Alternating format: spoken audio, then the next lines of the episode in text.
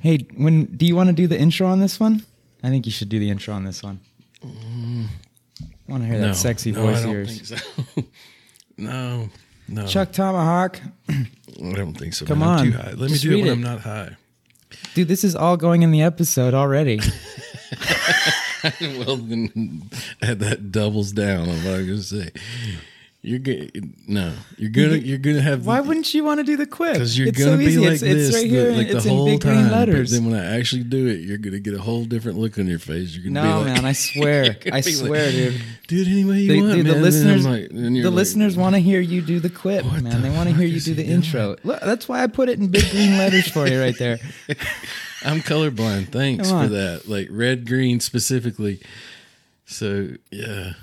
Did you forget that I was colorblind? So you put it in green just to like. Because I love you, man. I wasn't thinking about that. Help. I had forgotten about that. Okay. You just want me to do the quip, not the whole introduction. You know the beginning part. All right. Why are you scratching your head, man? See, that's exactly what I'm talking about. This is going to be one of the most fun episodes to talk to ever. We just got to get through this intro. We are recording, right? I just laughed enough. I laughed so much that I got a little dizzy there. It can't be good for concentration. Okay. Let her rip. All right. Yeah. Welcome. All right. Welcome. I want to welcome everyone, listeners, gamers, non-gamers, PvEers, PvPers, and even NPCs, because we don't discriminate here at the New Wave Gaming Podcast.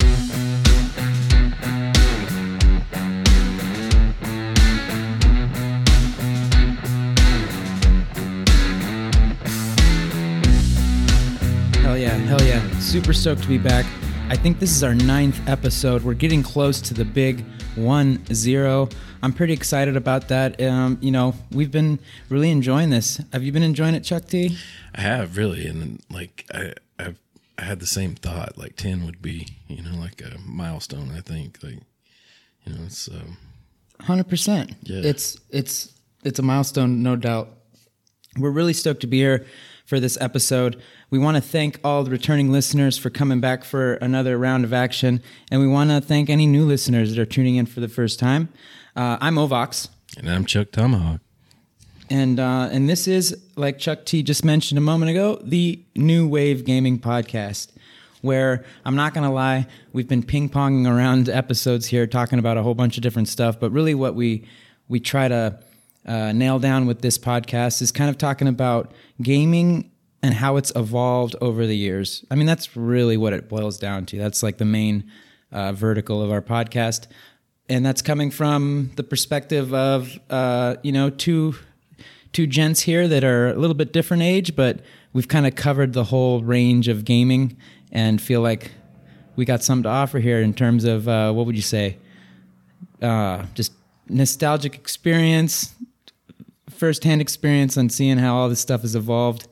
And that's what we're going to continue talking about today. We're going to take you from Pong to the cloud is what I'm thinking, baby. Like, oh, really? All the way to the cloud. That's where it's going next, I think. Pong to the cloud. Yeah.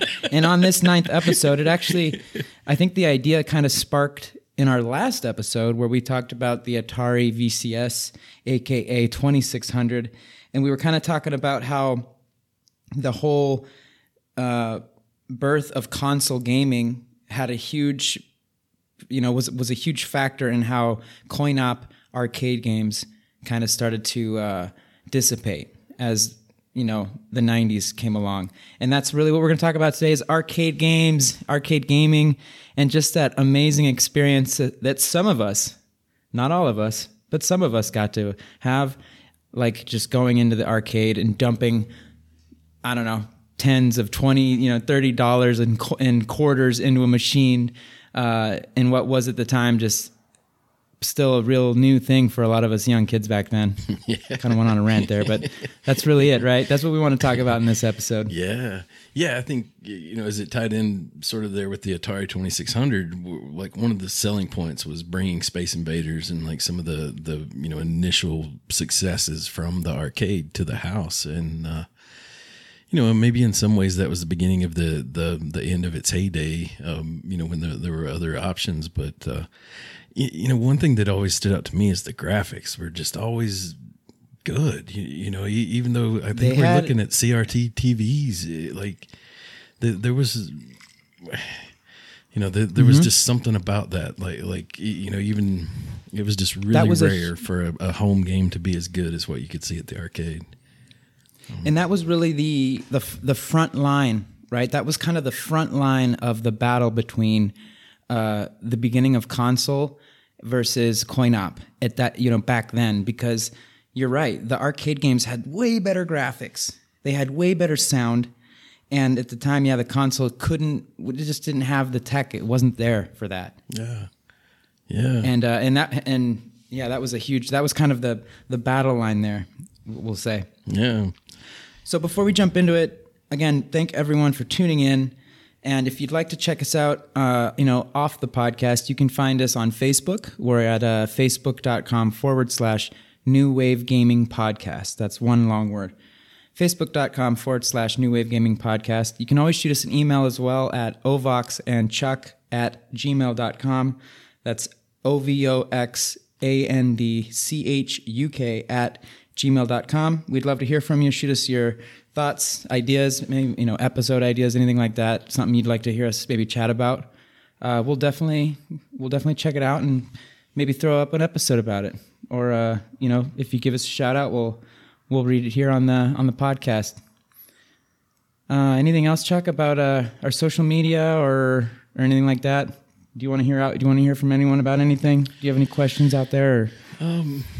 Yeah, you know, I'd love to just know what like show ideals, especially like you mentioned there. You know things that people would love to see us maybe investigate, sort of in the style that we've done other things, and you know, kind of tie that bring into, our comedic touch to it. Yeah, yeah, because I mean, you know, I don't know that folks realize it. There's a good bit to it. You know, we're blessed these days with search engines and whatnot, but kind of weeding through everything, you know, to the good stuff takes a minute. So. Yeah, and you found some good stuff about today's topic. I was like, where does Chuck find these like angles to talk about things on the deep dark web? You know, what angles of the gaming web? Yeah. So, I mean, ultimately, what the episode came from was like just Chuck and I reminiscing on our experiences way back in. Well, for me, it was the '90s, really.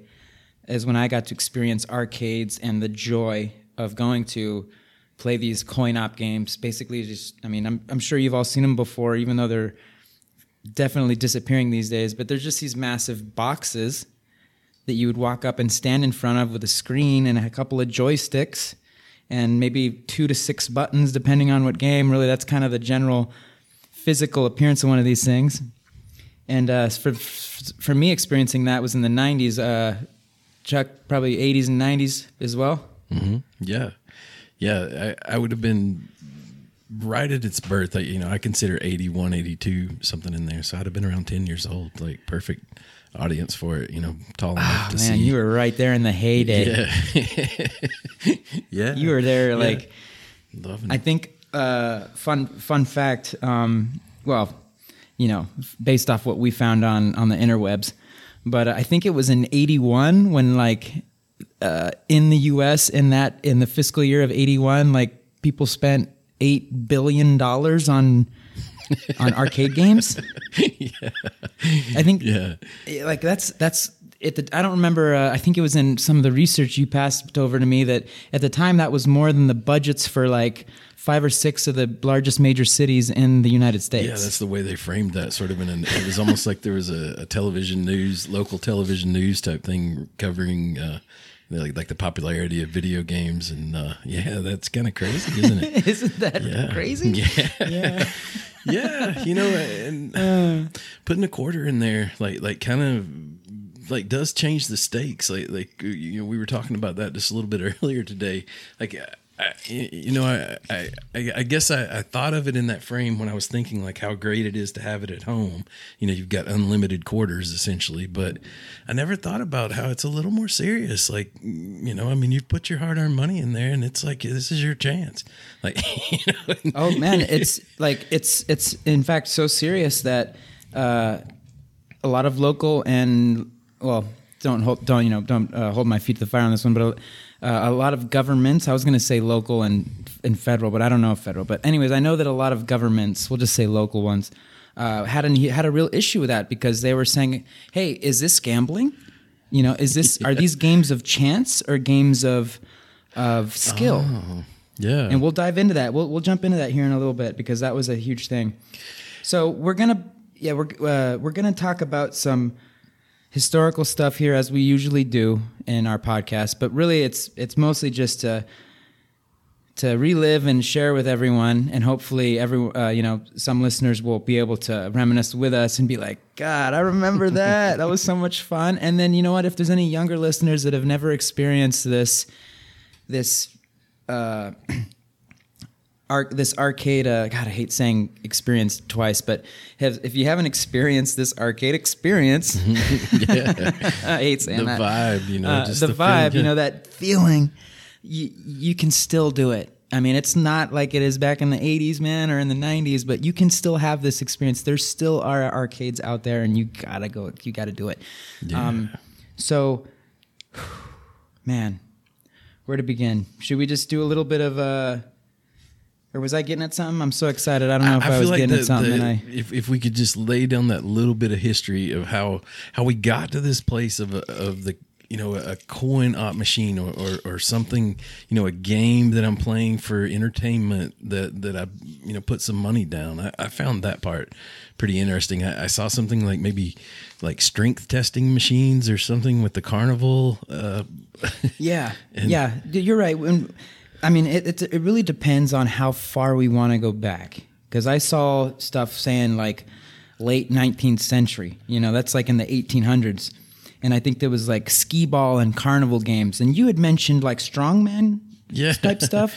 That's a carnival game if ever I ever heard one right there. Yeah, like you punch this thing and there's like a... When you hit a thing that causes this thing to go up high enough, and if it goes up to the very top, it hits this bell where you get this real satisfying ding, kind of thing. Yep. And you know, I think that was kind of like how this kind of ties back in with Nolan Bushnell now, like the guy from Atari, where you know I think he developed this thing called Computer Space, was sort of a prototyped plastic.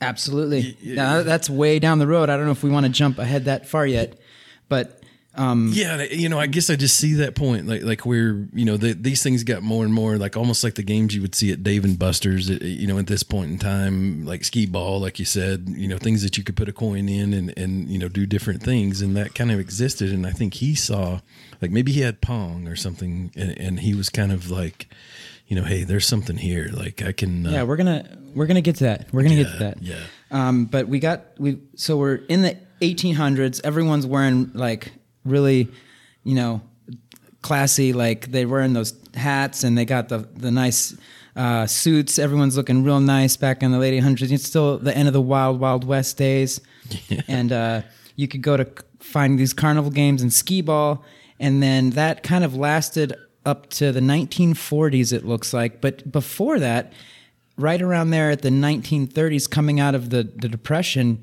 we see pinball come up and arise. Mm-hmm. Pinball from the 1930s to the 1960s was kind of like the heyday there. I mean, there's obviously still a lot of pinball machines. In fact, I wouldn't even go to say that it ended in the 1960s, certainly not. But pinball was a huge one. Mm-hmm. And there's a whole bunch of controversy around pinball too, regarding the games of skill versus games of chance and gambling and how to regulate that. It wasn't until, and this is just another like fun factoid, it wasn't until they were able to invent those electrical paddles that the creators of the pinball machine could. In fact, now I remember, it was classified as a game of chance, and it fell under the gambling type regulation set. And it wasn't until they invented those paddles that the people that made the pinball machine were able to go back and say, hey, we're going to reclassify this thing because now there's actually some skill involved here, and it's not just wherever the ball may go. So they reclassify that bad boy, and it ceased to be a game of chance, became a game of skill, and therefore was able to be much more widely distributed. And man, pinball machines were taking over the country, dude. At least that's kind of like the understanding I got from our research. It makes perfect sense. It does, yeah. I saw something, too, that links some of that technology came out of World War II. I forget exactly what it was used for, but something that developed the development of pinball machines, like the points or something like that. It makes sense. Yeah. Yeah, it makes sense because a lot of tech came out of that. That war, a lot of stuff came from that. It's almost like a lot of advancements. Something in history that, I think maybe even this particular article pointed out that it repeats itself. A lot of things come out of bad things like that. Like technology can kind of get a bit of boost, in unexpected ways. So yeah, I think that's really cool. And I wouldn't be surprised if we got real granular about this and got real depthful, that we would find that a lot of the actual electromechanical and digital, all this programming and video game tech, I'm sure a lot of its roots come from the technology that was produced in World War II or that came from that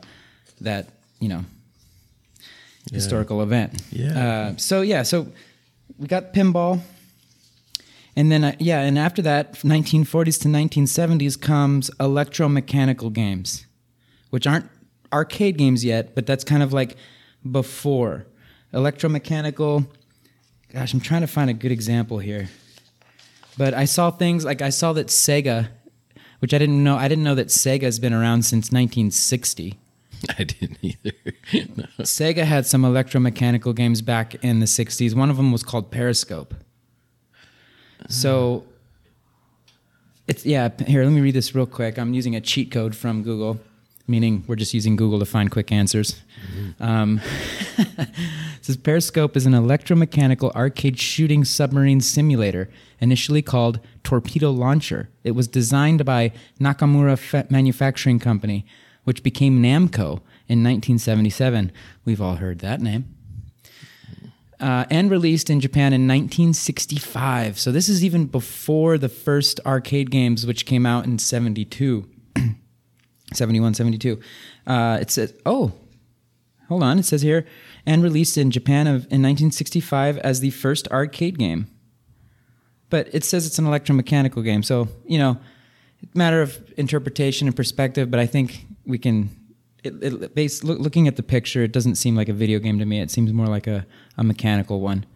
And then it says, electromechanical games are types of arcade games. Ah, that's right. It's a type of arcade game. That's why. Okay. Also referred to as EM games. And they operate on a combination of some electronic circuitry and mechanical actions from the player to move items contained within the game's cabinet. Some of these were... early light gun games using light-sensitive sensors on targets to register hits and so on and so forth. So just almost video game, but still electronical moving parts and stuff to simulate. But anyways. I feel like once electricity is involved in something I feel like at this point we're pretty far from Ben Franklin. So we don't appreciate just how incredible electricity is. But it just take have you ever been electrocuted? Mm-hmm. Yeah. It sucks. Yeah, it really sucks. When it's done and you're lucky enough to pull your body away from whatever it is that's waking you up. Yeah. When it's done, it's I never want that to happen again to me ever in my life. No, sir. I never want that to happen again. Yeah, I feel like any game that involves electricity, from that point on, is a higher stake. Even though it's not perceived that I could be shocked by the game or anything, but you're playing with fire right there. You're playing with lightning, son. I mean... Oh, you mean for the average person in the 1960s walking up to that for the first time? Yeah, certainly from that perspective. And, you know, just I kind of wanted to bring up the fact that I have been electrocuted as well. On at least two occasions I can think of. One of which, like, I changed my first light bulb, like, when I was a kid. I went and got a chair from the kitchen table, and I, like, took it into the bathroom, and I knew where the light bulbs were. This is probably when I was, I would say, 8, 9 years old, and, like, I climbed up on that chair, and I there were two light bulbs, and one of them was kind of facing me, and I took the old one out, and I screwed that in there, and then I kind of came in the other room to let my dad know it, and I said, you know, hey, I've changed my first light bulb, and he was like, yeah, well, congratulations, you know, or whatever. So I go back in the bathroom, and I kind of like I'm reaching to kind of find the hole for the second one, and like I just stick my finger in there, like to right in there, yeah, right in there, and I jumped. Like the back, I was facing the back of the chair, and I jumped the back of the chair without turning it over. Oh, like, man. Running back out. Yeah. Yeah. Yeah. There's my dad, like, having beers and shit. You know, it's like the greatest day of his life. He's like, you're all right. Yeah. He's like, did you get You'll shot? Be all right. Oh, yeah. Oh, that's bad. Yeah, yeah, yeah. Electricity, no joke. Yeah, no joke. I don't want to tell you about how I got shocked, because you'll just totally like why in the hell did you do that? No, I needed you. Would you pee on an electric fence? Oh, you know, now that you... Dude. Yeah. Oh, no. I don't want to go down more rabbit holes. We're talking about arcade games here. Yeah. But I just had some flashbacks of living in Southern Oregon. They all involve electricity. There's a lot of ranches up there with electric fences. Yep. So yeah, we've got electromechanical games kind of going up to the 1970s, and these are all, again, just like the pinball machines, these are all skee ball, carnival games, pinball, electromechanical games. There are still units or I don't want to say consoles because that'll get confused with game consoles, but there's still units out there. There's still places you can go to play these things. Yeah. You know, when it comes to skee ball and, you know, those older incarnations of arcade games, you know, it's going to get a little bit more difficult. I think there's a place in New Hampshire. It's the biggest arcade in the world. I don't remember what the name of the town is in New Hampshire, but I think it's called Fun Spot. I saw that. And you can, yeah, you can go there, and they have a lot of these older incarnate. They have a lot of pinball, so you can. There's places you can go, and that's what we were getting at. Like, if you have never experienced going to an arcade before, you got to do it. But anyways, yeah. So we get all that. And then it's really in the 1970s. I wasn't alive yet. Chuck T, I think you were... Just born. Were you... You were, yeah? 71. Yeah. You were fresh? Yep. Yep.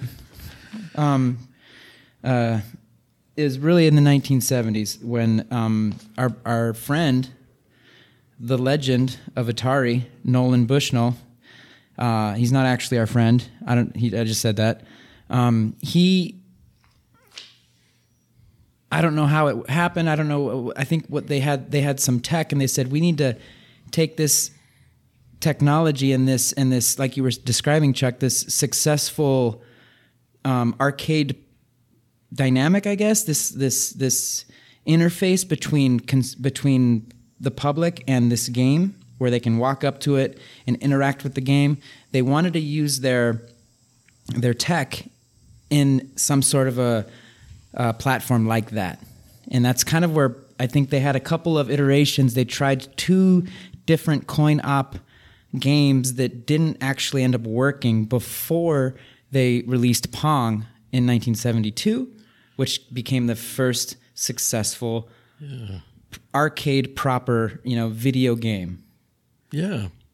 Is that kind of, I think that's, I saw that's kind of like maybe one of those was like a single player Pong, maybe, and it didn't sell. I saw something like that, and then like, yeah, I think one of them was called Computer Space.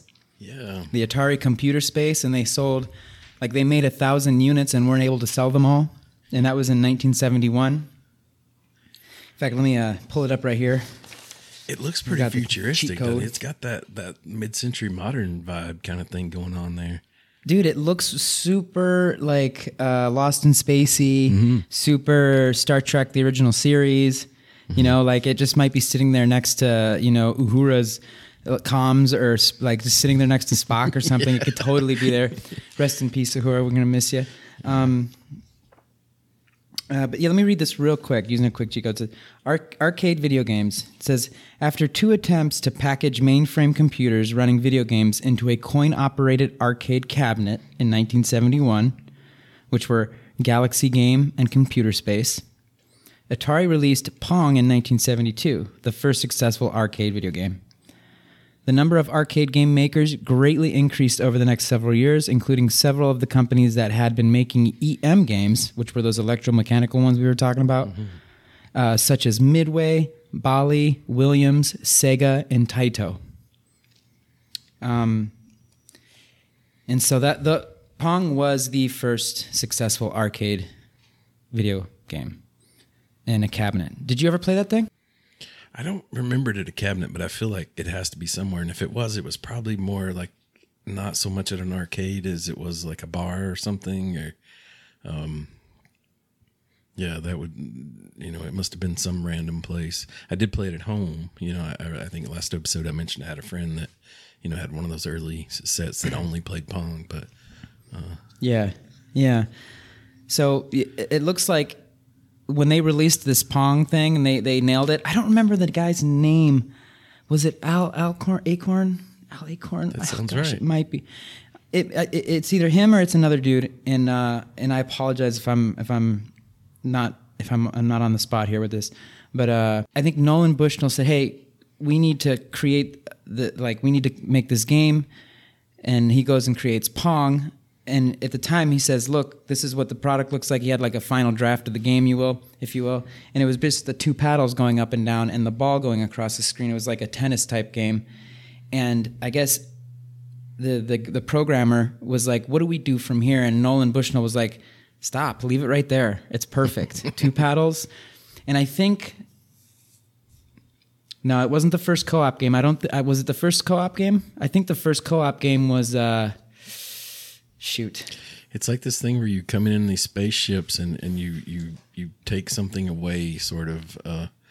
Like I remember the footage about that kind of being like, you know, I think it was Space Invaders that was the first co-op or Asteroids.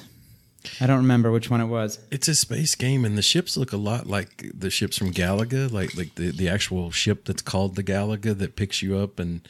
You know, you can shoot it down to get, you know, the double spaceship at the bottom. The ships kind of looked like that, and they were grabbing something from the middle. I think is the way I remember kind of when I saw that gameplay. But they even did some market research. I think that showed that you know, people enjoyed cooperating. Yeah, but what game was that? Was it Space Invaders or was it Asteroids? It's not either one of those. It's got space in the name, but it's not. It was. I remember it was the game that was created by, my dad worked for him, man. Cinematronics. Yeah. And it was called, I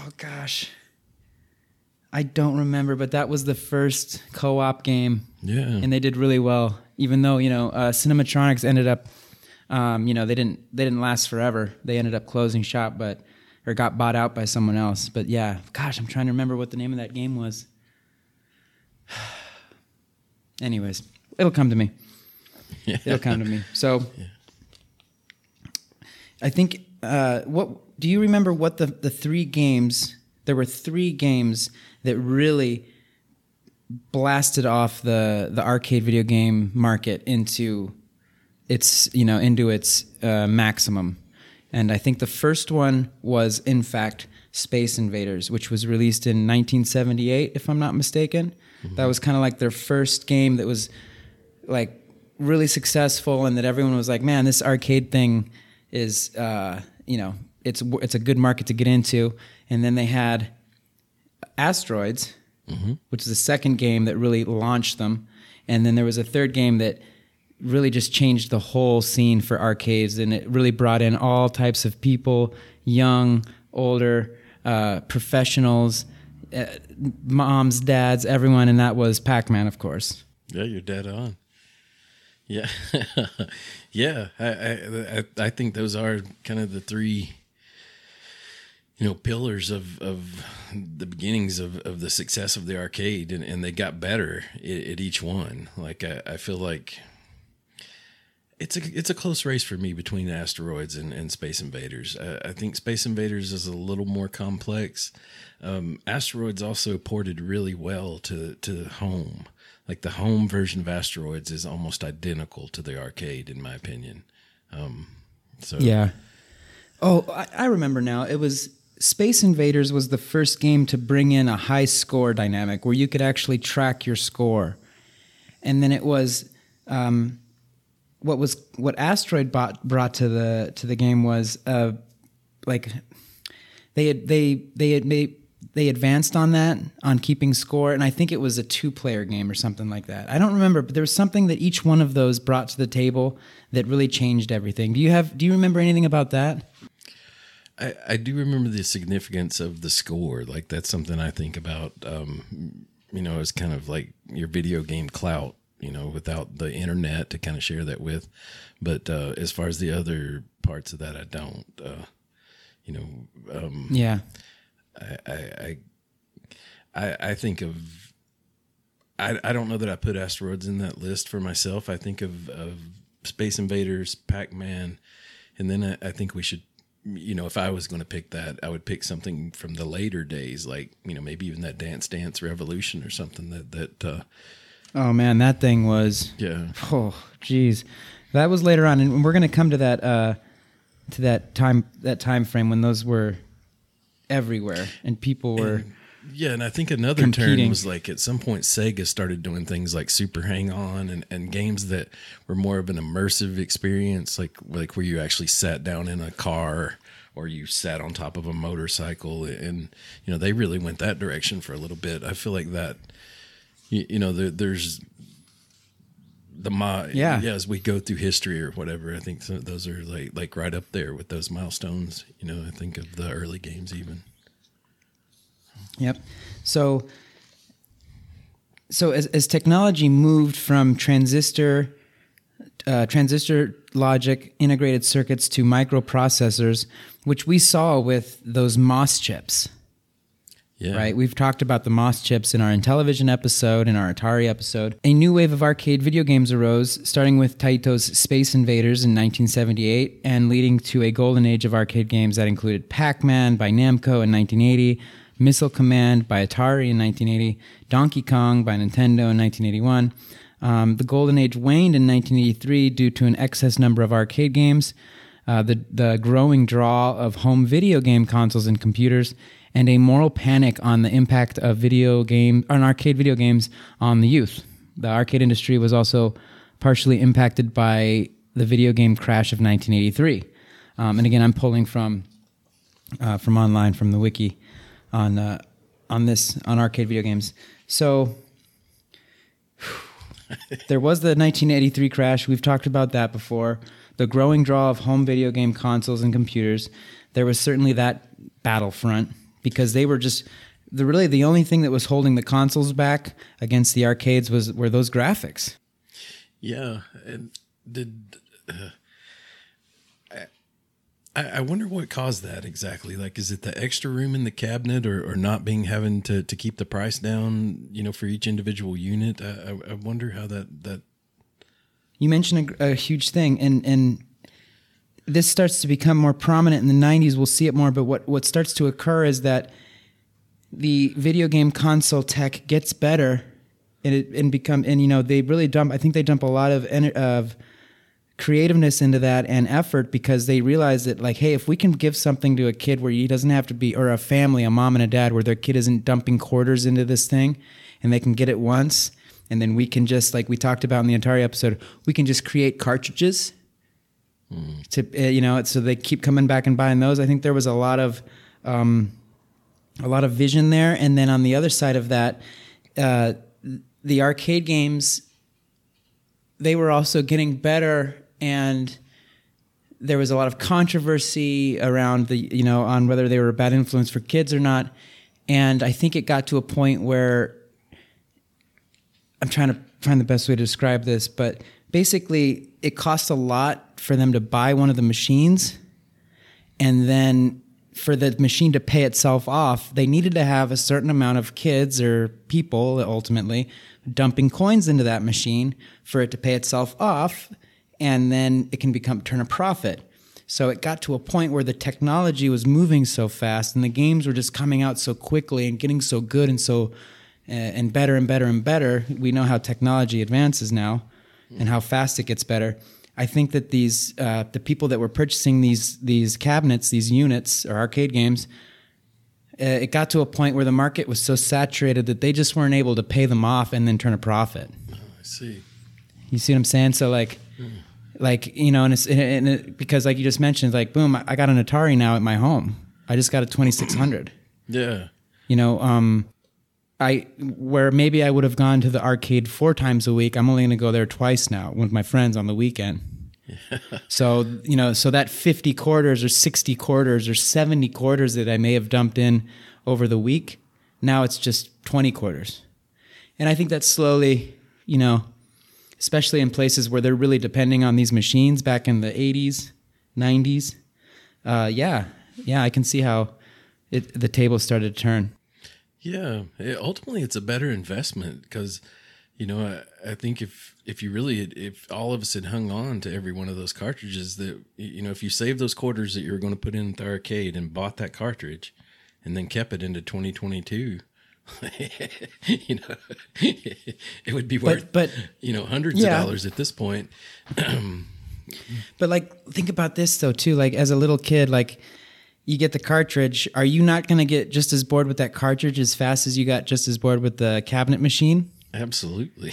You know, except that cartridge isn't 1/4 back then or these days. Yeah. Yeah. That's something to think about. Did you see some of the wild examples of sort of once they were into this glutton type period, like where these games started showing up?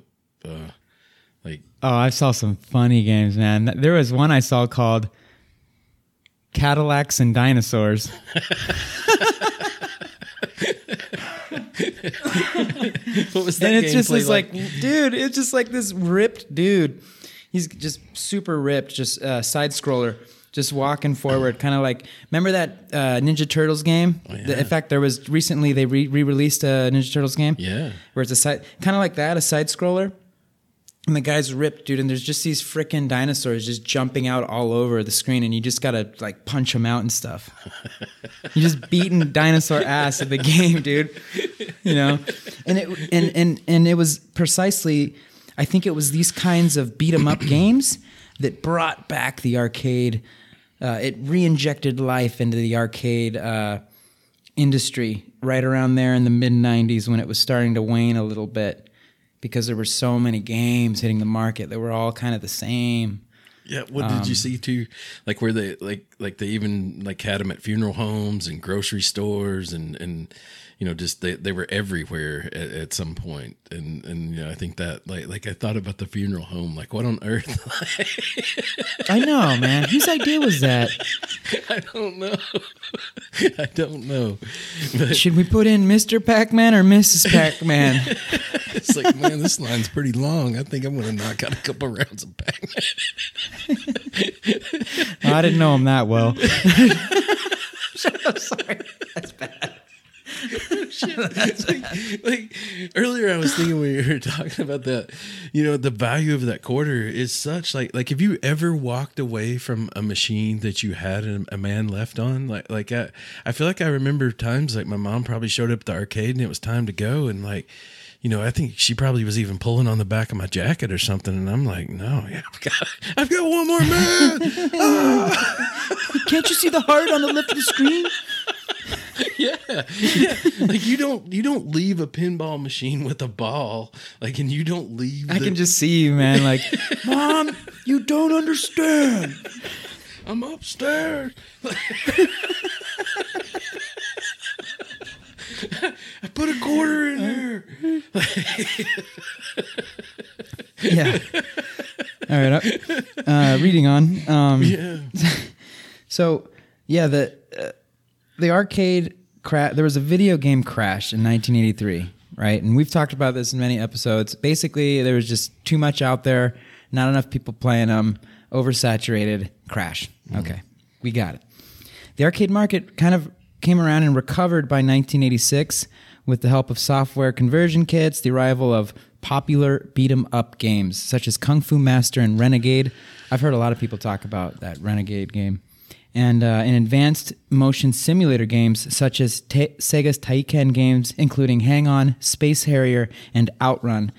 Those, my friend, are the games you were talking about. Mm-hmm. They have kind of like hydraulic movement, yeah. You know? And I think the mastermind behind all that under Sega's umbrella was a guy named Yu Suzuki. Oh, yeah. So Yu Suzuki, he works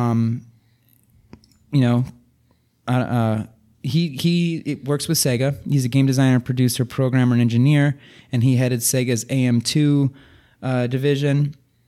And he's, all about the motion simulator arcade cabinet games such as, the games I just read, OutRun, Afterburner, Space Harrier, Hang-On. And he also did a lot of work in pioneering polygonal 3D games such as Virtua Racing and Virtua Fighter. All of those games right there, man, when I read their names, they just, like, so many flashbacks of my childhood. Well, they were the ones that cost 50 cents. That was the real money. I mean, we just talked about what it was like to put a quarter on the line. I mean, it was 50 cents. And it could end fast. Like, you wrecked that motorcycle in a heartbeat. Dude. Oh, man, 50 cents for Hang-On, OutRun, and Afterburner. If you wanted to get into those friggin' 3D polygon sprite, whatever the hell's, that was 75 cents to $1. Yeah. You were, well, that's when you live north of the tracks or whatever. I'm going to be honest with you. I have to say, little Chuck Tomahawk, I always kind of shied away from the Super Hang-On because I was a pretty good sized little kid, and I always had this fear that it wasn't built for me. It didn't advertise a weight limit, but there is one. You didn't want to get on the little crotch rocket and rip it off there or something, just jacked up like that. Kids be talking about that from now on. No, sir. No. Yeah. I like the car one. That was more my gig. Like I remember the steering wheel kind of fought you back, like when you would be wrecking. Oh yeah. The steering wheel was, it'd break your pinky if you didn't yeah. If you hit the if you hit the side of the road and didn't. You had to go thumbs up on the thing. You didn't put your thumbs under, or you were going to die, pretty much. So you only did that once. There, your thumbs are all jacked up. Mom, can you carry my tickets? Totally worth it. I'm not trying to drop them. Yeah. We got to talk about the tickets, too, man. That was a huge part of, at least for me, being a little kid, going to the arcade.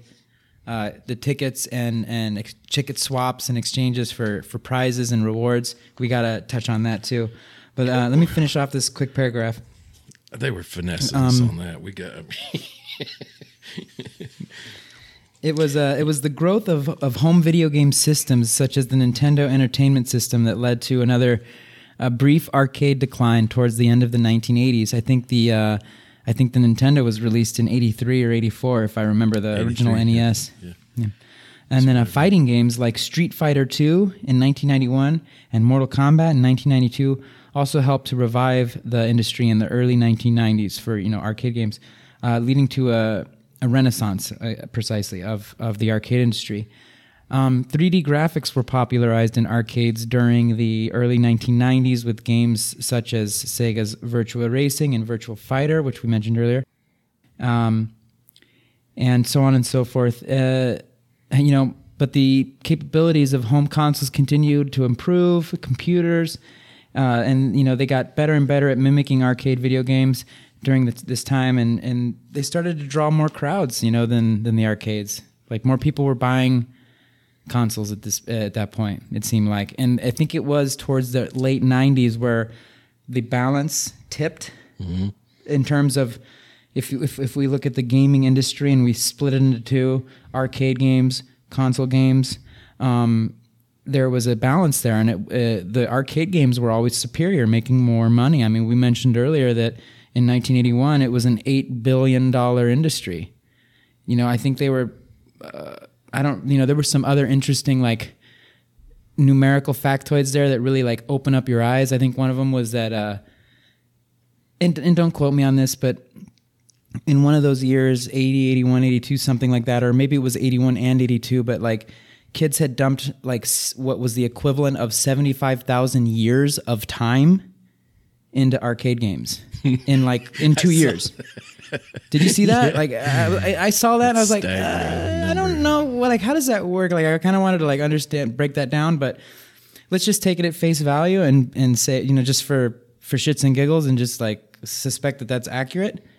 Wow. Yeah. So.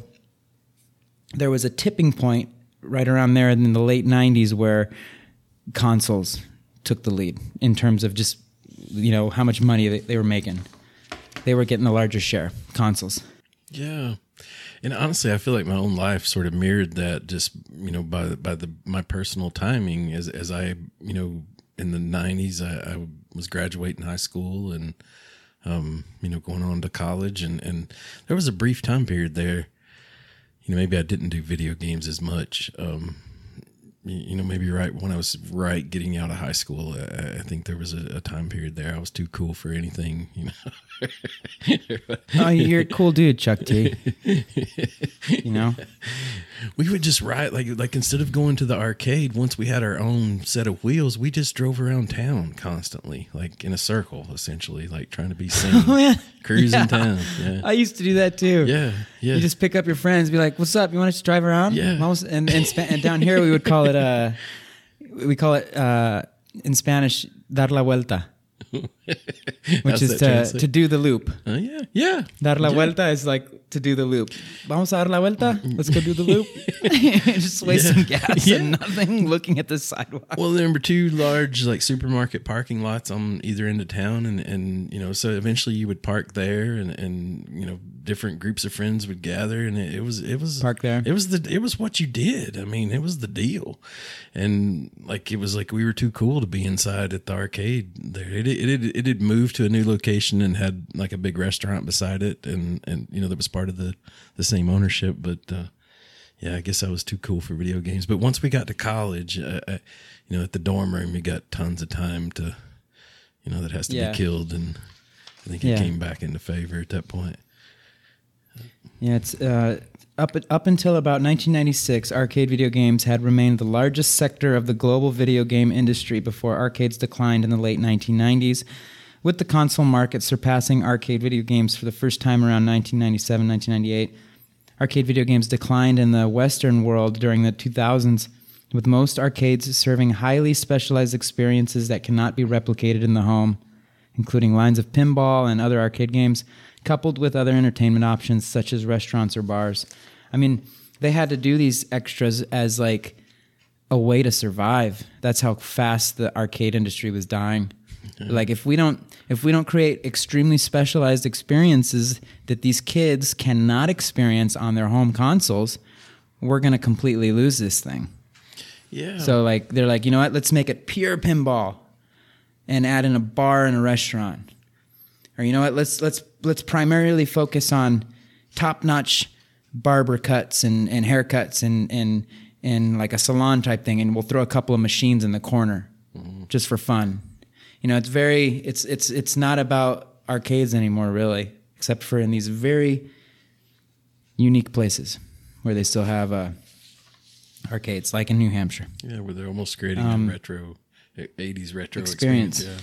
Which is dope. I'm all about that. Yeah. So it says here, arcade video games had declined in the sort of highly specialized experience that cannot be replicated at home, including lines of pinball. Yep. Among newer arcade video games include Dance Dance Revolution, that require specialized equipment, as well as games incorporating motion simulation or virtual reality. Arcade games had remained popular in Asian regions until around the late 2010s, as popularity began to wane. When once there were about 26,000 arcades in Japan around 1986, There were only about 4,000 arcades in 2019. Wow. 22,000 arcades less. The COVID-19 pandemic, of course, in 2020 and 2021 also drastically hit the arcade industry. Yeah, it's but, you know, bad Japan, fit for that, you know, having to touch that joystick. Oh, yeah, yeah. It's like game over, literally. Yeah, yeah. So that's kind of the arcade history right there, you know. There's lots of different types of arcade games, because if we look at arcade games as an umbrella term, we've got, you know, carnival games, electromechanical games, merchandiser games, pachinko, photo booths, pinball machines, slot machines, sports games, redemption games. But when we talk about arcade video games, we're talking about 1971 to about the end of the 90s. Mm-hmm. That's it. And what a time. What a time. I don't think I could find the words to describe the feelings of going to these places where they had arcade video games. Each one of them created its own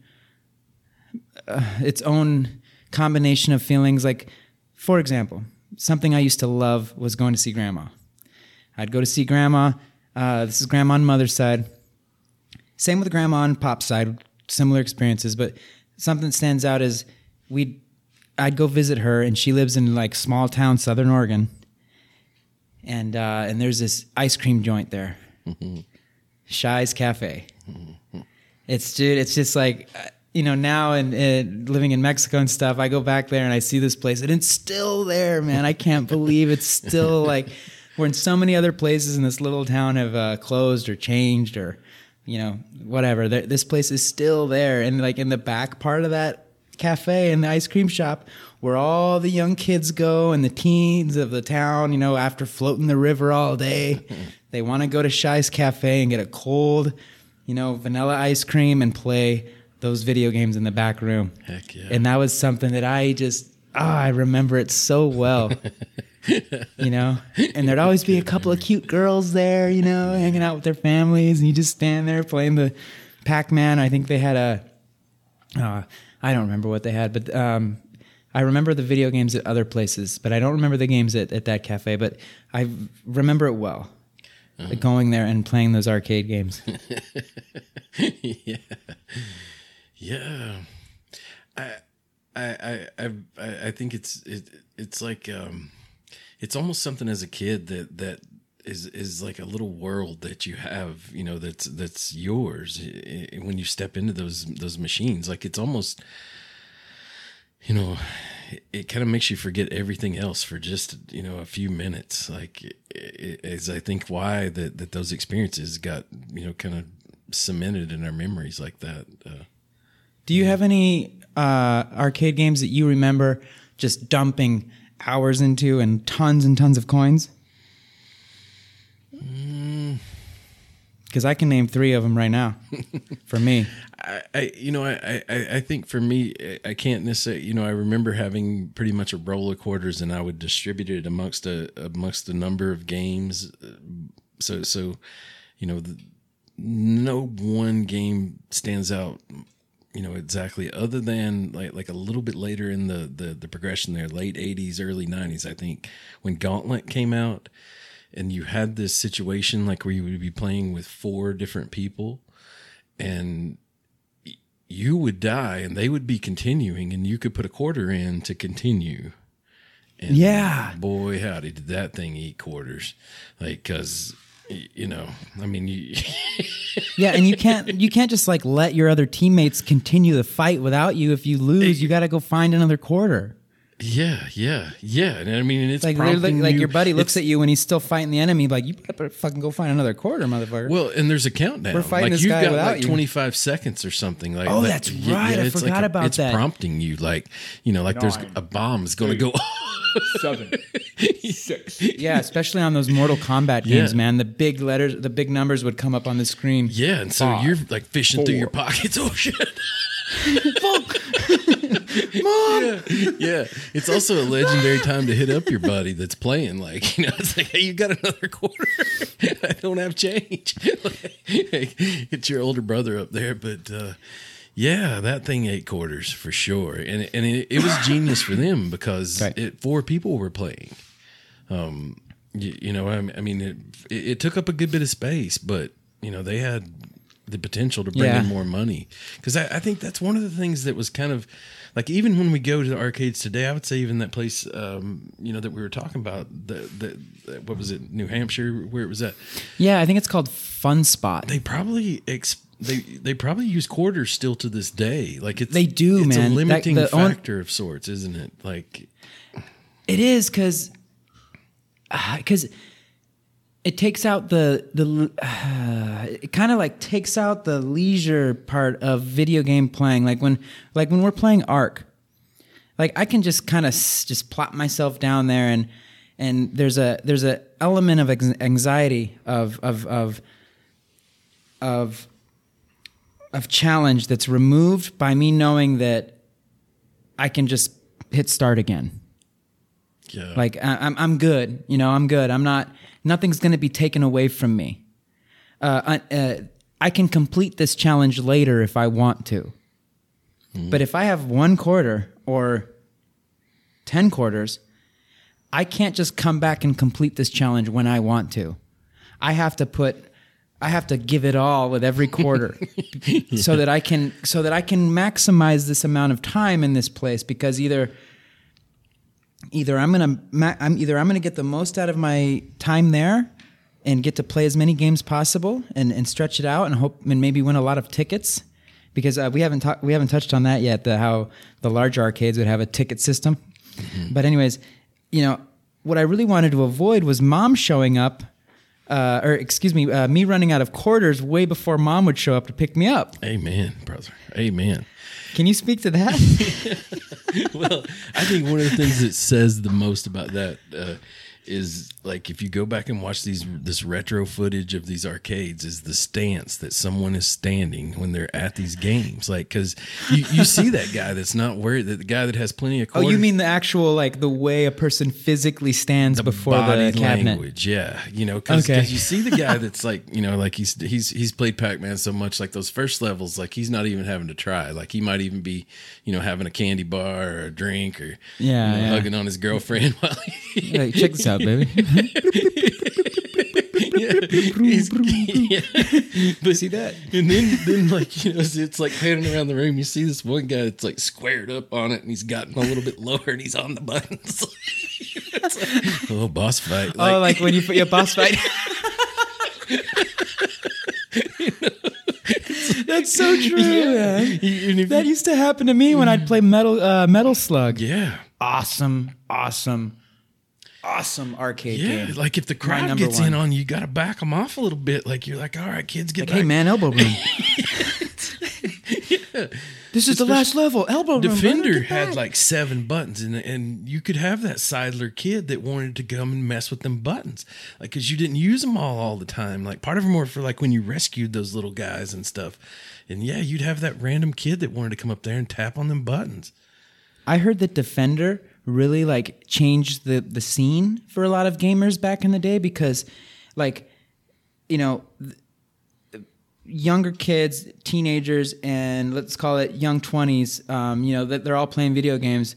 But Defender came out, and I guess it was kind of like, from what I understand, it was like, oh, well, this game's actually for the older crowd. It's for mature gamers. It's complex. It's not for little kids. You know, it's not a 2-button game. It's a 7-button game. A 7-button game? Yeah. You know what I mean? Like, amen.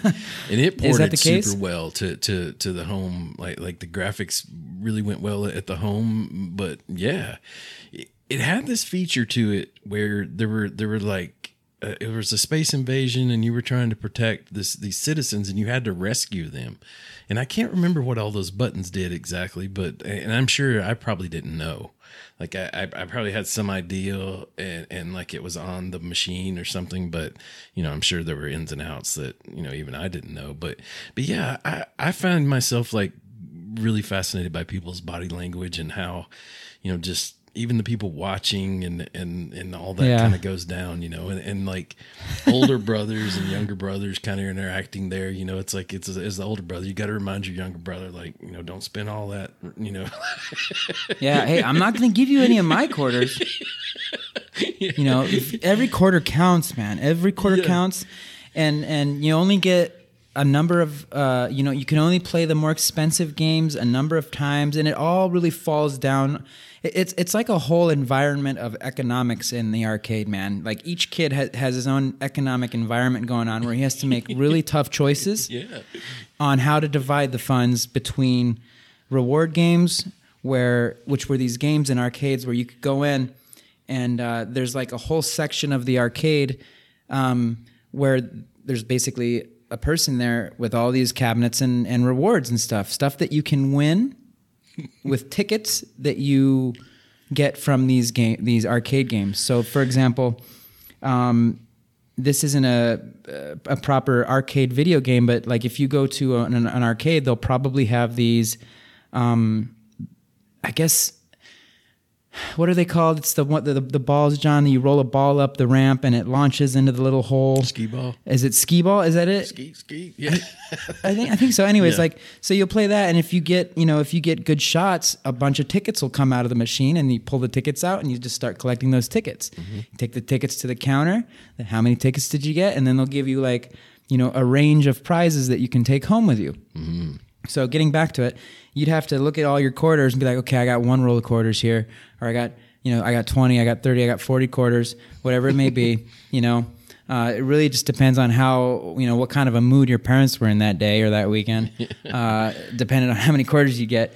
And you'd have to choose, like, how do I want to play traditional beat 'em up, or do I want to play old school classic game? Do I want to do tickets for rewards, or do I want to just get a couple of rounds in with a really expensive game and get the full immersive experience? Yeah. And if we talk about, oh man, and this is where the whole idea for this episode came. If we talk about the classic shopping mall arcade. This usually was a very, very large space where you would walk in, and it was just instant visual overload. Casino atmosphere almost. Just like, ching, ching, ching. What? Especially if you're anywhere from 5 to maybe 17, 5 years old to 17 years old, you're just like sucked right in. Yeah. Yeah. You know, especially as a kid, because you probably were still with your parents, and you'd had to go through a bunch of school clothes shopping and stuff that you didn't want to do. And now this is like, dude, you're so right. This is your time, baby. You know? Yeah, you're so right, man.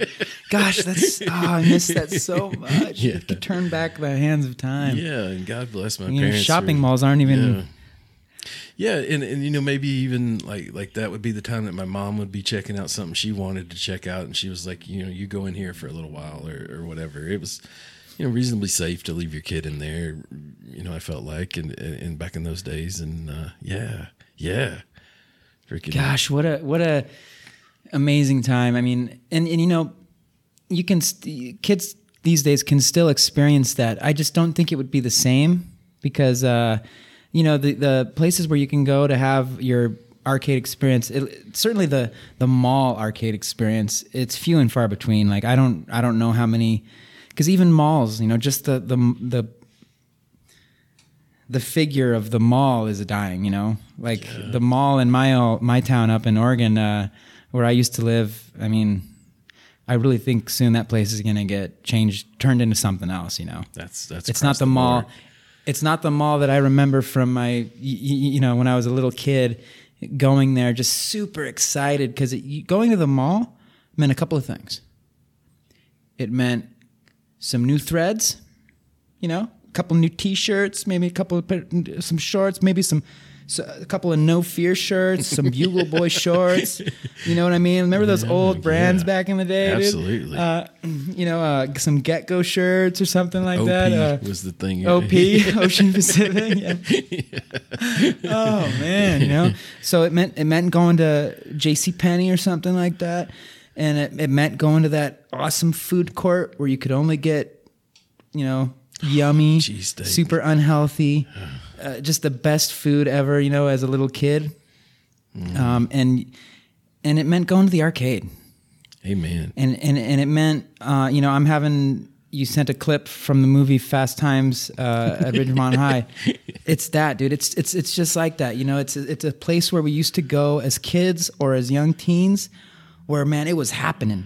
Yeah. Everything was happening at the mall, man. That's where you wanted to be. And the arcade was a part of that, because when you weren't, you know, kind of just like chasing the cute girls in the mall that were walking around, or going to get food court food, or checking out the skate shop or whatever, we were in the arcade. Yeah. I think at our mall, they did have that section where you could win things.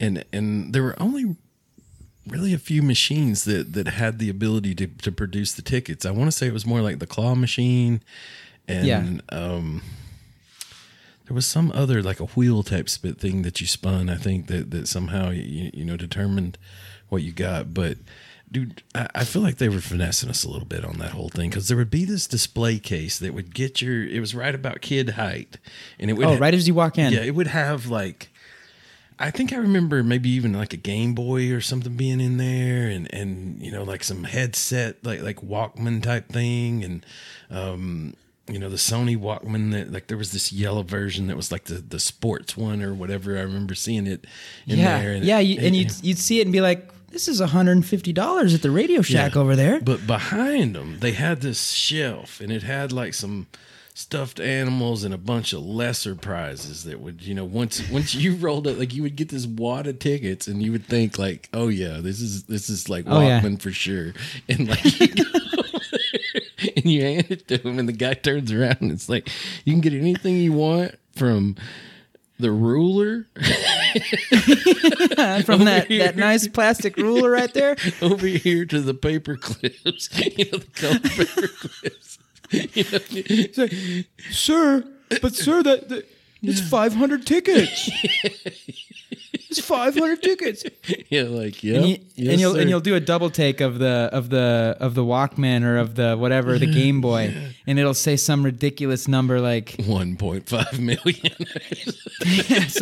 Yeah, 10,000 tickets, 15,000 tickets. So yeah. It never went the way you thought. You know, you never saw anybody walk out of there with that Walkman for sure. No. But, I'm interested. No, I remember walking out of there with like tops for my erasers on my pencils. Mm-hmm. I remember walking out of there with instant tattoos, you know, that last a couple of days. Your parents gotta love that. It's like, yeah. Oh yeah, my folks were all right with that. They didn't mind that too much. Yeah. But man, I'm trying to think of other stuff that really just there were stuffed animals for sure, like really cheap stuffed animals. Tons of stuffed animals. And back in the 80s, like there was this time period where there must have been some movie about like the Tour de France or some kind of bicycle racing. So all these bicycle caps were really popular, and yeah, you know, the ones the arcade games the arcade video games rather that really stood out to me were the ones that you could get inside of, you know, which are a lot of these Sega ones. For example, you know, there was the motorcycle one where you could sit on the motorcycle and it would go, you know, it would lean. It would lean left and lean right, and as you leaned on it, and you know, you could rev it, the hand thing, and it's great simulation of motorcycle races. Yeah. There were also racing ones where you could get inside the cabinet, and there was a steering wheel and a massive screen. I think, in fact, at that Fun Spot arcade up in New Hampshire, which again is unless something's changed, it's the largest arcade in the world. Check it out if that's near you. It's not near me, unfortunately. Otherwise, I'd probably spend a lot of time in there, to be honest. You know, check it out for sure. You know, just between you and myself, Chuck. But, oh shit, what was I saying? I lost my train of thought. Ah, dang it. Oh, okay. So yeah, you could get inside it. And there, you know, there were also ones like with Jurassic Park. There were lots of zombie games where you could have rifles and guns, and you just like House of Terror or House of Horror or something like that was one of those games. I remember the Paperboy game that had, you know, the actual bike, you know, handlebars. Oh no shit. Yeah. Yeah, that was it. Was a lesser, you know, kind of enhancement, but it went a long way for me. I really enjoyed that part of Paperboy. Paperboy was fun for me, but difficult. Very difficult. It was a challenging game, especially at the end there, and as you got through the levels, it got worse and worse. You know, the bees and the remote control cars and the whole scene, but. Oh, that was a great game, man. Really good game. See, I knew there were games that would come back to you that stood out from the arcade. For me, the number one game, I mentioned it already, is any of the Metal Slug games. Those games were huge for me. They were so much fun. I would just dump quarters into that. And even when I moved to Mexico as a little kid, they had, when I'd go to the tortilleria to get tortillas for breakfast, I think, and this is the experience of any little kid, little Mexican kid, you know, and especially in small town Mexico, like the papas they send you to the store to get tortillas, and inevitably, man, you'd end up getting you get the tortillas, and then with the rest of the pesos, you just start dumping them into the arcade games that they have here. Yeah.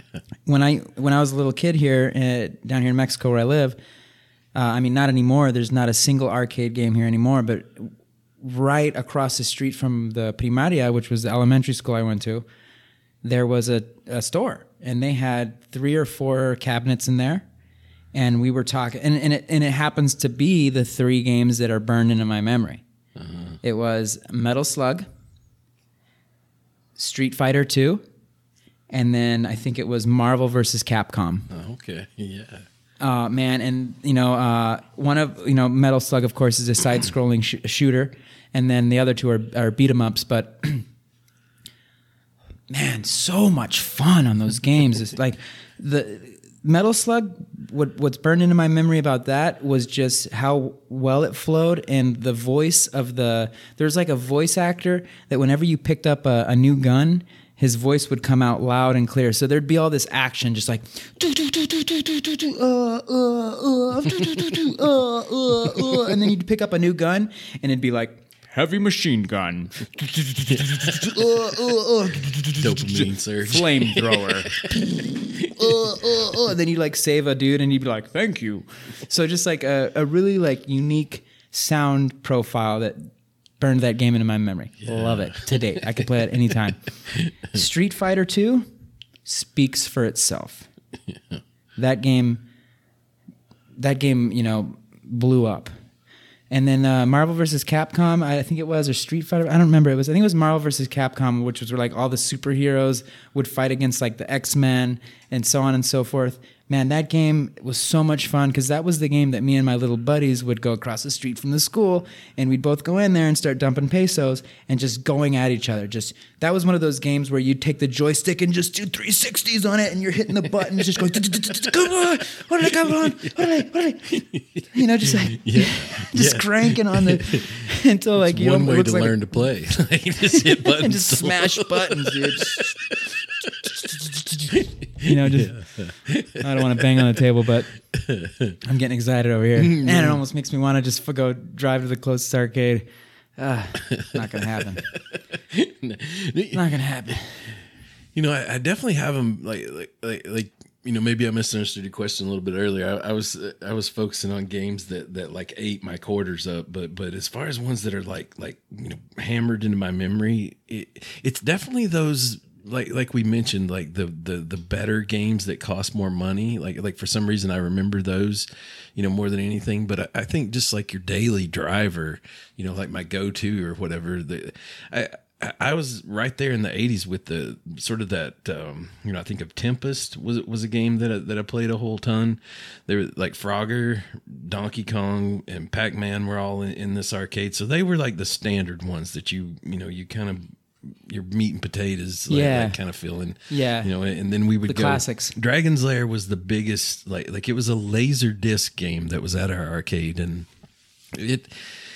this is in our hometown arcade, and yeah, I don't know if you saw any of these games. It's kind of a different sort of thing. It's not you're fully in control of your character at all times. It's kind of you walk into a scene almost from a movie or cartoon, and if you push the right direction at the right time, it'll show a certain movie. And if you don't, it'll show another movie.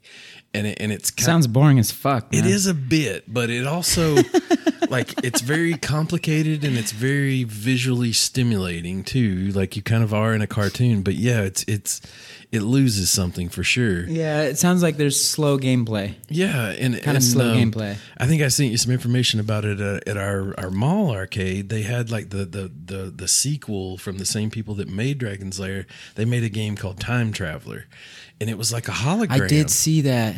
Yeah, and it was supposed to be the future of video games, and it was, I want to say, $1 to play, and it was kind of the same sort of situation almost, you know. It still had that was how it worked. Like if you picked the right thing, it showed a certain series of things, and if you didn't, it showed something else. And yeah, that just wasn't that exciting. But you know, I remember being really good at Donkey Kong. Like it was probably like my claim to fame as far as you know, where I, you know, my, you know, skills showed themselves, you know, and got that all important, like putting your name in the, you know, your initials in there by the high score is like, you know, I remember those moments for sure.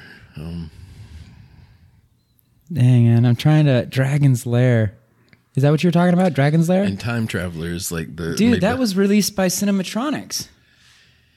It's a different kind of game. It was supposed to sort of... Yeah, the company that my pops worked with back in the day. And you have to realize that we were in that age like where we video, like VHS and Beta were the tapes, and you were starting to see laser disc players. And there was this record size CD of sorts that, you know, were the highest tech of the time. And that's what was in these machines. Yeah, Dragon's Lair was released in 1983 on Laserdisc. I'm trying to... I think the name of the game that they released when my pops was working with them was Space Wars. But that was from 1977. It's all good. Anyways. Yeah, it's definitely an interesting story. And you know, I think it would be interesting for you to kind of explain, like what was it like at the mall arcade? Like what was the money that in Mexico that went into the machine? Like which coin? Like peso. So it's way cheaper, right? Way cheaper, man. Way cheaper. Wow. How did they afford? I mean, back then. Well, but this is back in the 90s. So the exchange rate. This would have been the late 90s. This would have been the mid-late 90s. You know, Mexico, I think back then that was like 10 or 11 pesos to the dollar. So it was about 10 cents, right? Like is what that was costing you? Back then around that. Yeah, that's a deal, man. Dude, yeah, man. And fucking making it right. Yeah. And like the bigger machines, like were they like 4 pesos or how did they? Well, there weren't any. You know, like there were just those 3 or 4. Now, but when we would go to the bigger city, either of the larger cities that are close to us, is that your dog farting in the background? It's my dog coughing up a lung back here. Oh, you can check him out real quick. Yeah. Is she okay? Yeah, stand by one. Let me check on her real quick. Yeah, no worries. Yeah, hey, so I, going back real quick, I found the name of that game was Ripoff. It was the first co-op playing game, 2 players, Cinematronics. That was it. Ripoff. Yeah, I think I saw that somewhere. I think that there'd be a funny thing too. Like, I do feel like during that glut time period, there was this period where anything that was super popular, there would be like a not that it's associated with that game, but there would be a ripoff of it, like of sorts, or what I would call the poor man's version, or you could call it the wish version of it. Like today, as people are always saying, like I feel like Battletoads was like the poor man's Ninja Turtle. Like, yeah, but Battletoads ended up, I know, creating its own space way more than it's a definite. Whoa, like, what do you mean more?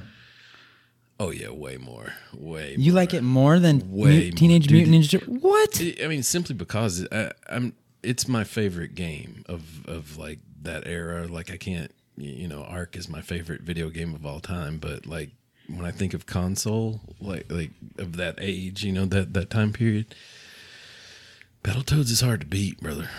Was that on the Sega Genesis or on the Nintendo NES? The Super Nintendo? I think it was on all, like both Super and the regular, but I could be wrong on that. That was a fun game. I love like emulators.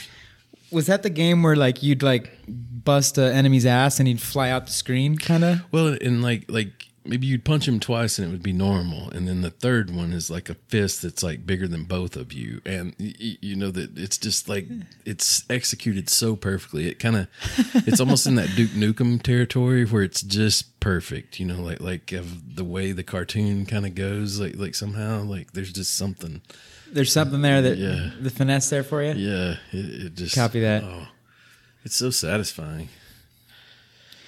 Yeah, man. So, yeah, peso. I mean, not all of them were 1 peso. You'd find 2 peso, 5 peso, and they'd be marked. You'd be able to tell. A huge arcade experience that I got to have. I mean, really, my first arcade experience were in the U.S. You know, my very first ones, the ones that I look back on warmly, with with my parents, with my grandparents, going to places like Shy's Cafe, going to places like Abby's Legendary Pizza or Pizza Hut, or, just all of these places would have video game arcades. They'd have little sections or little separate rooms, or they'd be lined up against a certain wall. And these locations would be very familiar to us as kids, going to see this family member in a way meant this thing where we knew, oh, we're going to see, that means we might get to go to Abby's and we might get to play video, or we'd go to the movie theater. Movie theaters were another location where they'd have a whole section with all these video game, all these cabinet arcade games, and there'd be just all this stuff again. I don't want to rehash it all out again, but here in Mexico, in the it's still there. I don't think anyone really goes to it. In fact, I might go check it out just for, just for shits and giggles, just for nostalgic purposes, just to look at it now in my 30s and reflect back. But there's a huge arcade down here called Recorcholis, and when they opened the big mall here in the city close by, they put a Recorcholis in it, and it was huge, man. And this was when I was still in high school, I think.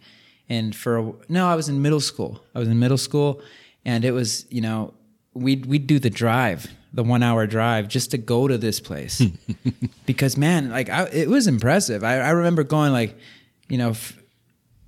not to compare, but I would, think back on arcades that I'd been to in the US, and then I'd look at what they had built at this Recorcholis. And just be like, damn, I've never seen anything in the U.S. like this, dude. It's like they were pulling out all the stops for these arcades, huge arcades, bowling alleys inside, all the air hockey tables, pool tables, ping pong, all of the older classic type arcade games, and then all of the new stuff as well, from our 80s and 70s, like 70s and 80s Pong. Space Invaders, Asteroids, all of those games, all of the beat 'em ups, all of the phases of arcade games were in this Recorcholis. Wow. And they also had the tickets and the rewards and the food and the bar and just, it was, man, it was, I loved going to this place. Still coin operated at that time? Or, all coins. And still a peso. Oh yeah, it was all pesos. And the change, did they have change machines? Like would you put a 20 peso note in the change machine or something? Or exactly, yeah, yeah, man. That seems really affordable. Like in comparison, it wasn't. It was. Yeah. You just spend more coins. I could see that. Yeah. Yeah, Yeah, that little economy that we were talking about, you were going to take it as far as you could, I'm sure. Well, and yeah, I mean, ultimately, I don't remember with precision, but it's spendy. If you're a parent and your kid wants to go to the arcade, you're not gonna. It's gonna take some bucks. Yeah, even at the casino now. Well, back then, yeah. I mean, nowadays you just get them a console. Yeah.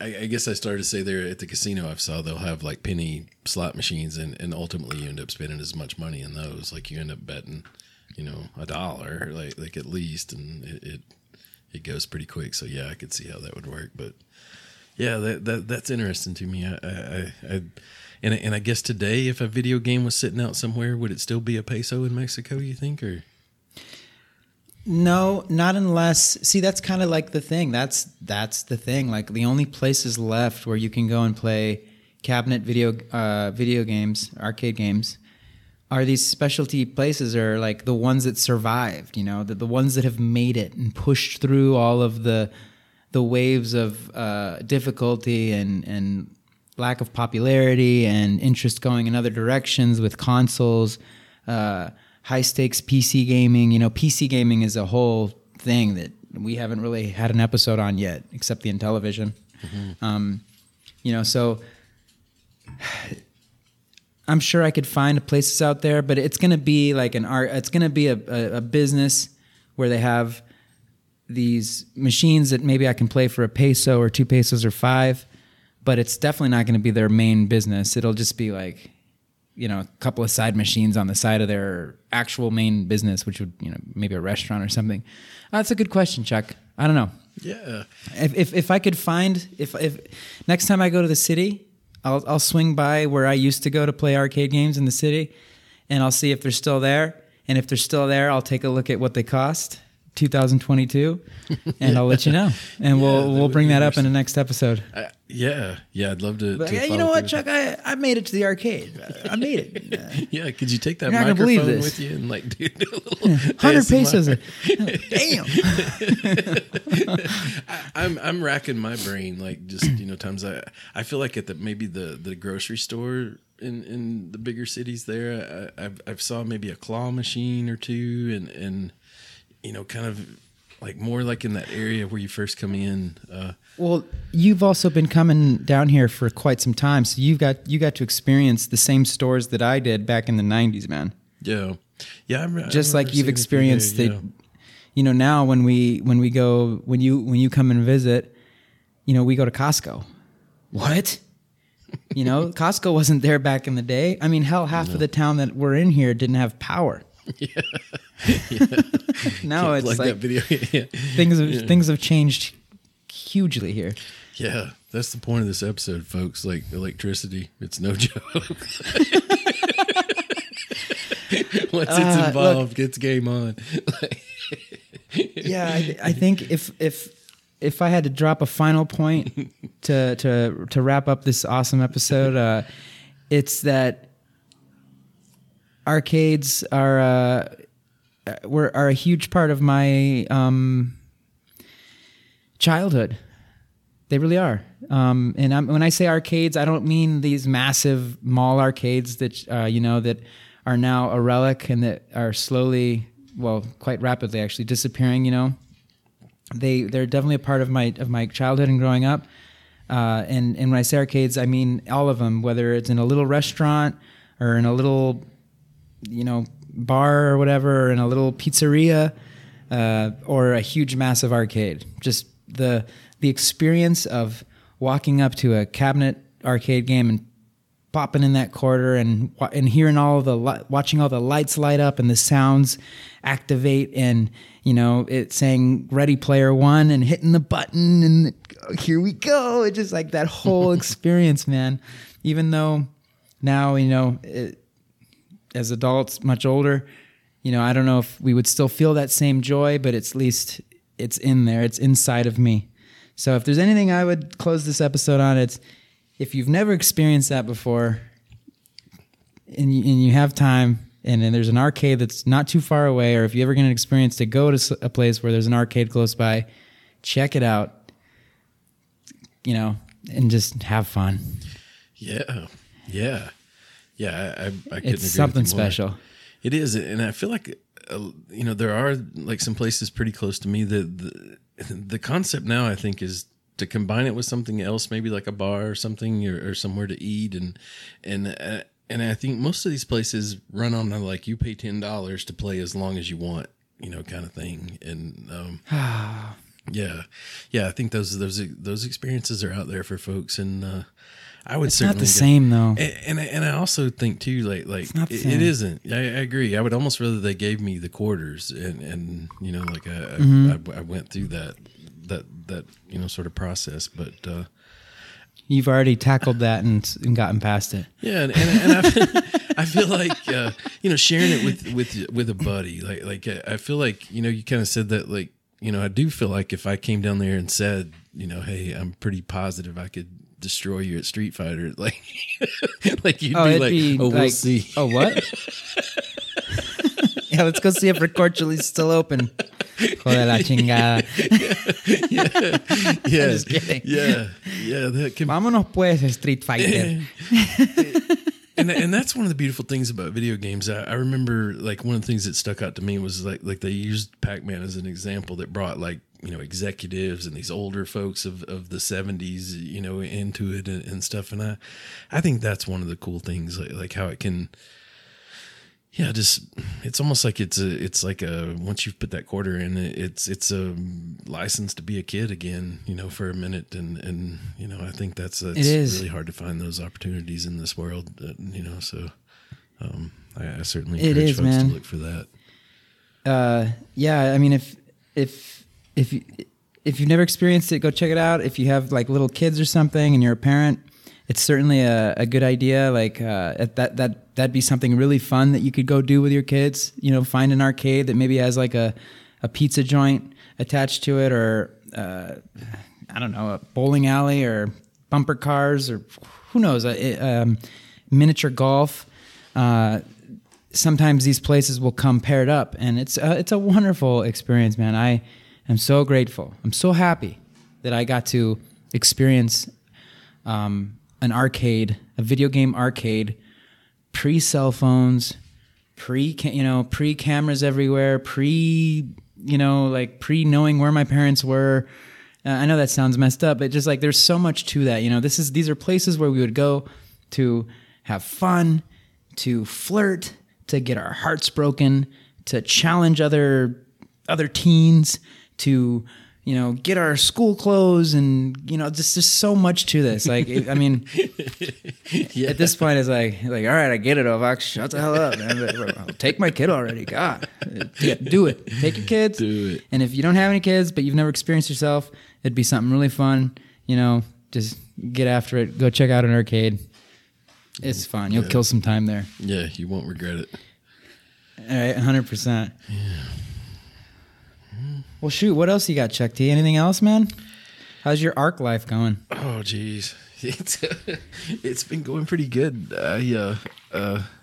It's dominated my playing style today. I definitely had an interesting day yesterday in Ark. I had kind of a PvP encounter there that it was pretty exciting. You got on Fjordur? Yeah. On the new map? Yeah, I was down on Fjordur, and I was looking for a baryonyx, and I just happened to kind of look over, and I saw him first. It was somebody pretty far away, and they were on a snow owl. And I'm pretty sure it's the guy I let pass the time before. So I was kind of like, your time's coming, buddy. And oh shit. Yeah. So he took off on the. Just for reference, fellow gamers, a baryonyx is one of the dinosaurs in Ark that you can capture and tame, but it's also a very dangerous animal to capture and tame. So you were looking for baryonyxes in the swamp on Fjordur, which is kind of this dark area. It's a miserable place to be. And I saw this trap that somebody had built there and that kind of thing. And then, like I say, I saw somebody there one day, and I had a bunch of stuff on me, and I kind of had a bunch of stuff this day, but I just knew that I was on my dragon and he was on a snow owl, which was a pretty good... You would win. Yeah. But what happened was he started trying to run for it, and I started trying to wet him down, with the special ability of the dragon that I had, and it throws hot water, and I kind of burnt my stamina up doing that, and it wasn't hitting him, that snow owl's pretty quick, far as maneuverability. It's not fast in flat out speed, but it can turn pretty quick, and so he'd get out of the way, and a little hummingbird. Yeah, he would hummingbird. Bird himself out of the way there, and so I had to get away from him to get stamina. And when I first landed, I thought, man, what if he's got a sniper or something and he picks me off the back of this thing, so I readjusted. I got further away, and I got my stamina back, and I went where I thought he was, and he was on the ground over there, and he had put his snow owl up, and he had his RG out, and he had put it on aggressive, and he had a shotgun and a Microraptor. He had a Microraptor on his shoulder. So he threw the Microraptor like to get me or whatever. And luckily, like I got him real good with the water and a good bite. And I just like killed him instantly. And the Microraptor got me right after that.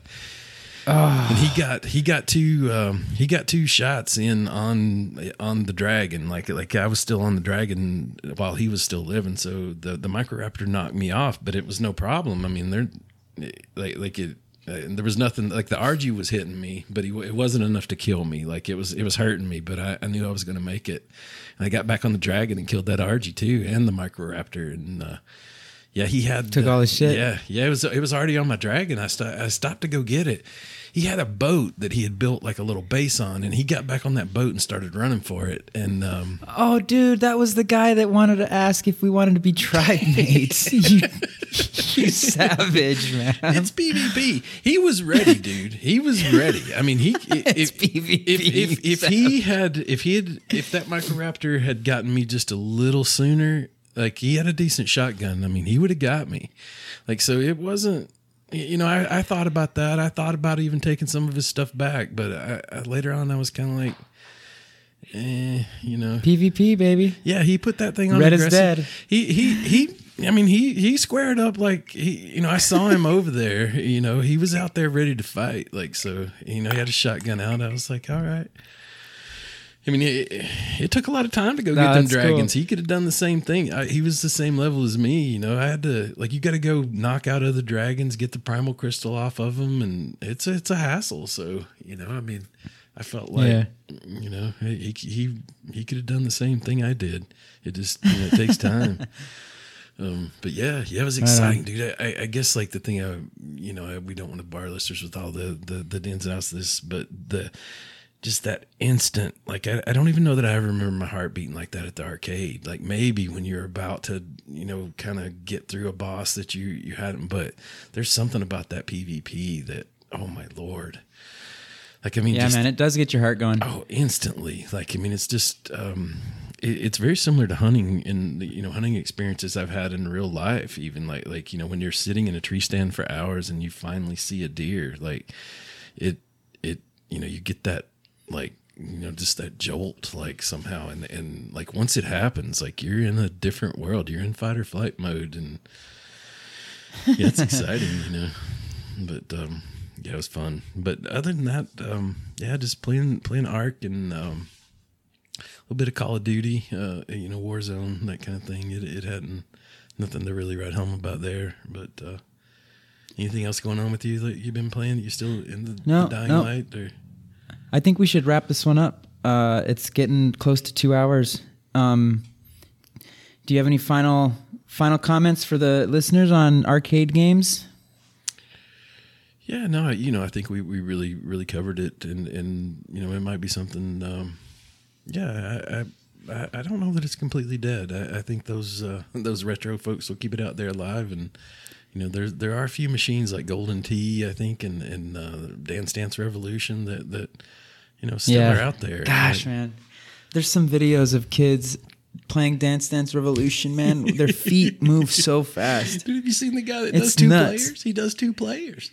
Like he gets up on that little handlebar and like clenching his ass cheeks and just watching them legs just fucking go. He's nailing it. It's like perfect. Like, it's like great moves. Yeah. He's like, yeah. Oh man, that's funny. Yeah, I remember trying that game at Recorcholis actually at that arcade I was telling you about down here in Mexico. I suck at it. Yeah, I do too. I suck at it. I'd hit like. Getting one movie, yeah, I'm dancing, yeah, you know, and then someone badass would come up and just be like, yeah, you're just like, fuck, yeah, it's the one the people watch, kind of like, you know, and I find that. I loved that clip from Fast Times at Ridgemont High. I think that whole thing, like, you know, kind of sets that mood. And if you watch that whole thing, like right before that, they show all the food court, like all the stuff that's being made there to eat. And man, yeah, the smells, the sounds, the lights. Yeah, Yeah, try to find one and go to it. Yeah, for sure. Yeah.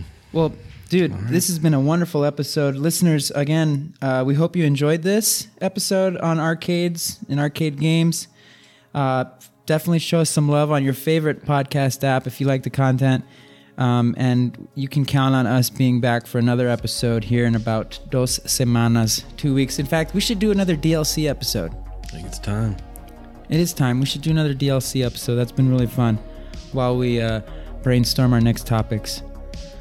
Ladies and gentlemen, fellow gamers, non-gamers, PvEers, PvPers, and even NPCs, this has been the New Wave Gaming Podcast, and we love you and shit. Chuck T. Peace out. Love you guys. See you next time. Awesome. See you next time, man.